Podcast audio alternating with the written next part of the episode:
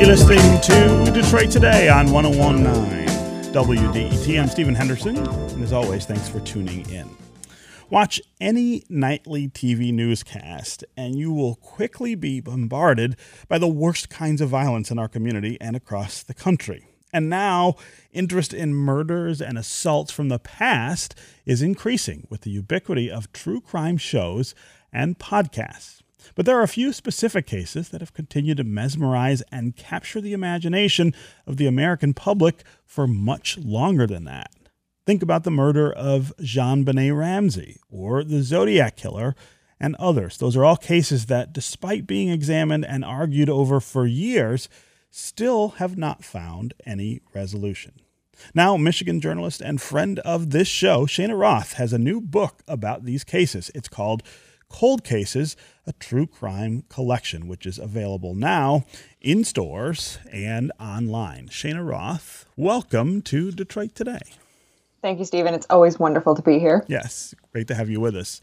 So, our listeners know you for your work as co host of WDET's MichMash, which you work on with our senior producer, Jake Neher, and your reporting for MLive as well.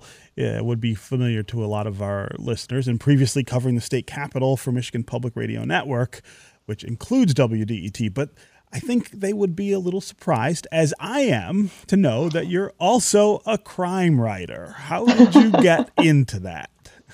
Yeah, so I uh, used to be a prosecuting attorney in my, you know, life before journalism. I worked for Ionia County for a little while, and that gave me a lot of experience, you know, sort of firsthand in the criminal world. And I've always had a fascination with crime. Um, being a prosecutor for a lot of reasons didn't work out for me, but I sort of took those skills and I took that experience with me wherever I went. Um, and essentially, this kind of came out of nowhere. I was approached by Ulysses Press. They had a book in mind. They wanted to do a collection of cold cases. Um, and they reached out to me because of that prosecutorial background, but also my journalism background. And we talked it out. There were a few cases that they really wanted to include in the book, such as the Zodiac Killer, because that's such a well known and very interesting case. But they also gave me free reign for more than half of these cases to pick and choose which ones I wanted to include. And so I kind of fell into crime writing in a way. Hmm. Uh, so I, am going to ask you th- this question because you uh, have kind of a dual background, as you say a lot of times lawyers who work on these kinds of cases, either as prosecutors or defense attorneys, have a lot of complaints about the way that media cover them. In other words, they, they sometimes think that we don't get the intricacies of, of law and and sometimes don't understand how all of these things are going to work. I wonder in in your research for the book, uh, what you made of the way in which these cases uh, get media attention and the way that media try to explain them to the to the public. Because you are both a journalist and a lawyer i think you have probably a pretty unique uh, uh perspective on all of that I have to say, I was quite critical of the media for a lot of these cases because, uh, and, and, and, in part, I think it was even more emphasized by the fact that I am now a journalist. I'm, I've seen really good journalism. A lot of my colleagues, you know, over the years have been amazing journalists. And as I'm re- researching these cases and reading through the newspaper articles, in some of these instances, I was like, oh, my colleagues would never do something like this, or I would never do something like this. So I kind of had it from both ends where I was quite critical, particularly with a few of the cases, such as the John JonBenét Ramsey uh, murder, the Natalee Holloway disappearance.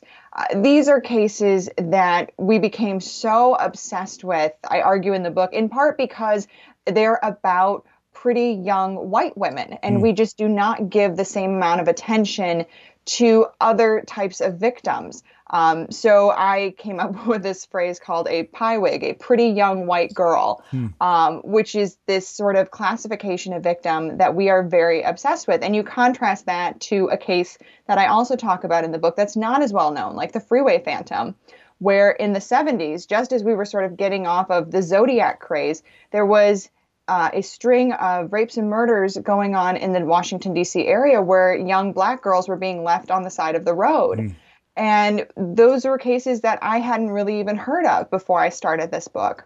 Mm. So I was very critical sort of throughout and very aware of what is the media's role in these cases. Yeah, yeah. So uh, some of the cases in the book, of course, include the Zodiac Killer, the Black Dahlia murder, John JonBenét Ramsey, D.B. Cooper, the Golden State Killer. Um, how do you bring new uh, kind of information or approaches to these cases? Some of them we know a lot about, again from media. They got incredible media coverage. Some of them are just kind of historical markers. I think uh, Zodiac Killer, for instance, is something that I think most people have uh, some degree of familiarity with. How did you tell these stories in a in a new way in the book?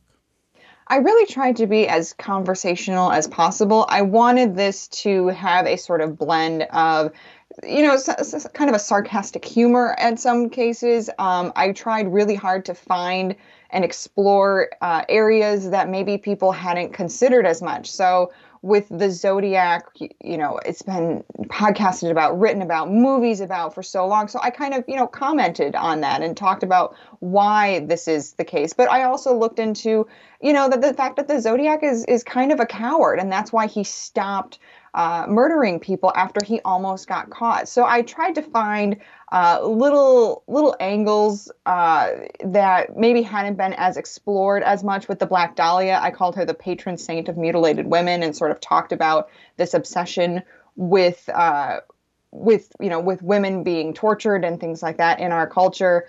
Um, for the Isabel Stewart Gardner Museum heist, I talked about how we don't talk about art heists like we do other types of crime. And mm-hmm. why is that? Is it because art is not as accessible as murder in mm. some cases?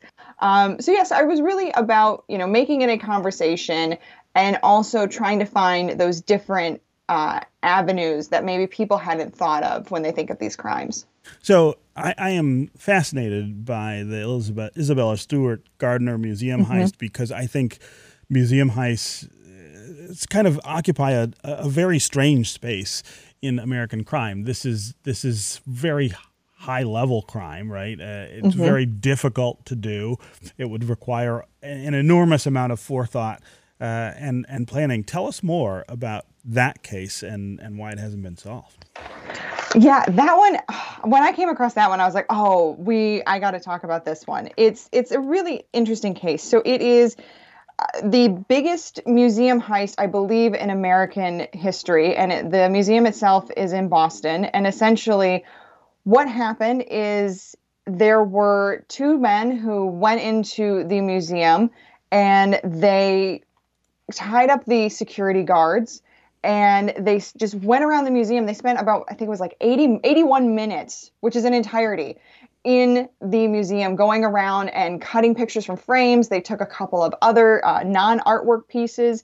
And this happened in the 19, in 1990, and so it's a fairly recent case, but it was still, you know, before we have a lot of the modern technology when it comes to uh, to burglaries. You know what I'm saying? Uh-huh. But they, but there was a lot of going on where there they had the um, the motion sensors, but there, there was some data missing um, it, it's just a really interesting case, and there's still, I believe, a ten million dollar reward for if you can get these guys and, and turn you know, them in. I really right? tried. I was like, you know what, I'm gonna solve this, and I'm gonna be set. But I mean, this is something that has puzzled uh, really serious art detectives, which is apparently an actual job, which I didn't know before I started researching this.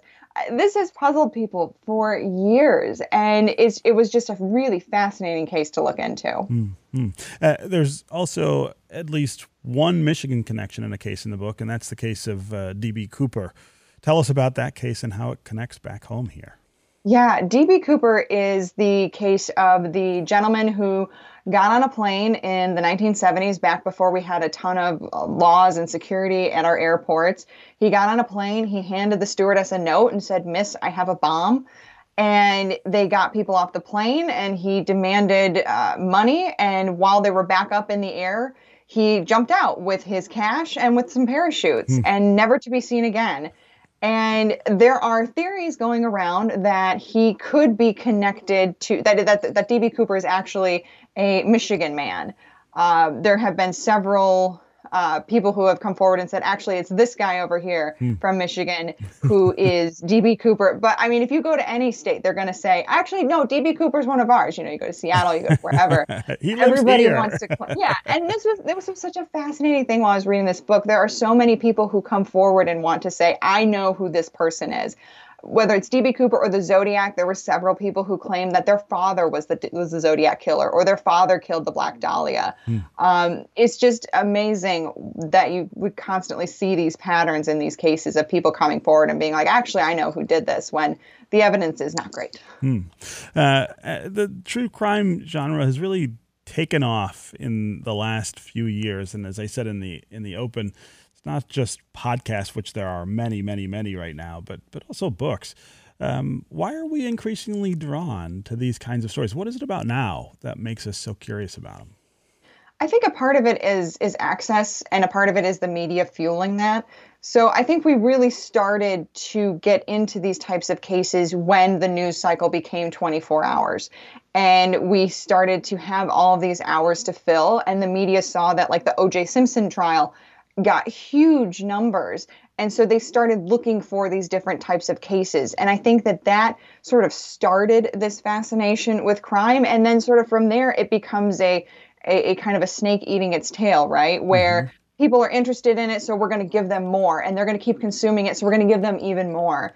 And you know i think for some people it's who doesn't love a mystery um, who doesn't want to try and solve something on their own. And i think for some people it's there's just something almost comforting about it where they see that you know there's stuff happening to other people and i think on some level it might make them feel safe because it's like this isn't happening to me this isn't happening in my neck of the woods this is stuff that happens over there so yeah. it almost makes it feel like a fiction as opposed to reality hmm. um, wow. but yeah but i think really where it started is when the news cycle went 24 hours yeah, right. That's right. I mean, uh, they, have got to have something to talk about, and murders or other mysteries, I think, uh, fill a lot of time. If you think about uh, some of the some of the cases in the book, even and how much cable news, 24 hour cable news time they, they ate up. Uh, JonBenét Ramsey, of course, is the one that I think people, almost everybody, can remember. You still uh, see her face in the mm-hmm, checkout aisle on mm-hmm. magazines every now and then. Yeah. Yeah. So, uh, as you said, the publisher approached you to write this book. It wasn't something that you were thinking about doing, but now that you've done it, is this now going to be a, a, a, a regular part of your career or another career? Do you have another true crime story that you wanna that you wanna tell?